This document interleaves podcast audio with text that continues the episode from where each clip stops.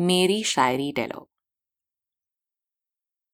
तुम थोड़ी brand name सी लगने लगती हो जब तुम्हें द शायरी टेलो बुलाती हूँ, तो सिर्फ शायरी टेलर चलेगा ना?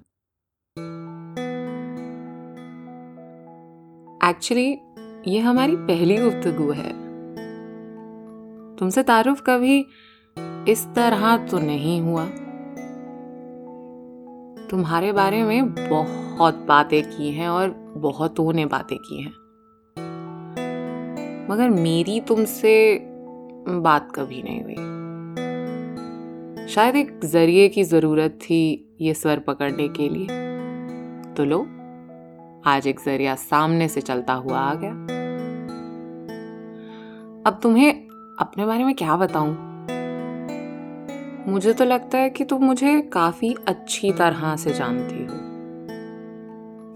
खैर, मैं खुद को ही कितना जानती हूं, तो उस लिहाज से तो कोई भी किसी को नहीं जानता।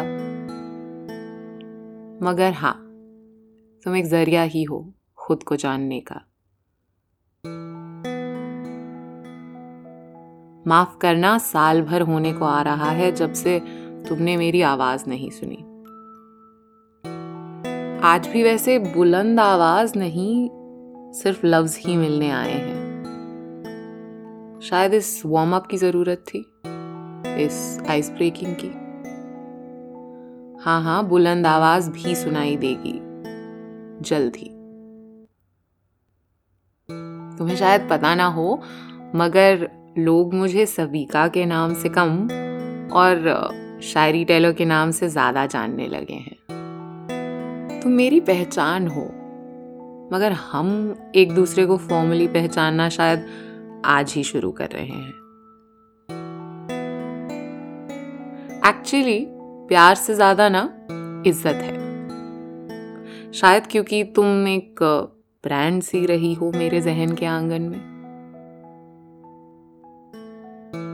अरमान थे कि एक दिन आएगा जब लोग द शायरी टेलो मर्चेंडाइज खरीदना चाहेंगे। अरमान ये भी थे कि विजिटिंग कार्ड्स छपवाऊंगी तुम्हारे नाम के साथ अपना नाम जोड़ते हुए। लेकिन आज तुम्हें ब्रांड बुला के अनजाना सा नहीं करना चाहती।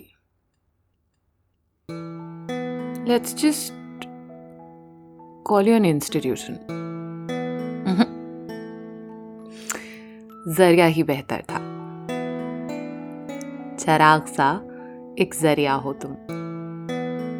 अलादीन का चराग नहीं, सबीका का चराग। प्यार है तुमसे, ये कहने में हिचकिचा रही हूं। पहला ही पैगाम जब पैगामे प्यार होता है तो बात ज़्यादातर बनते बनते बिगड़ ही जाती है। तो इस शुक्र की अदायगी में ही प्यार ढूंढ लेना। जिंदगी रोशन रखने के लिए शुक्रिया। तुम्हारी सबीका।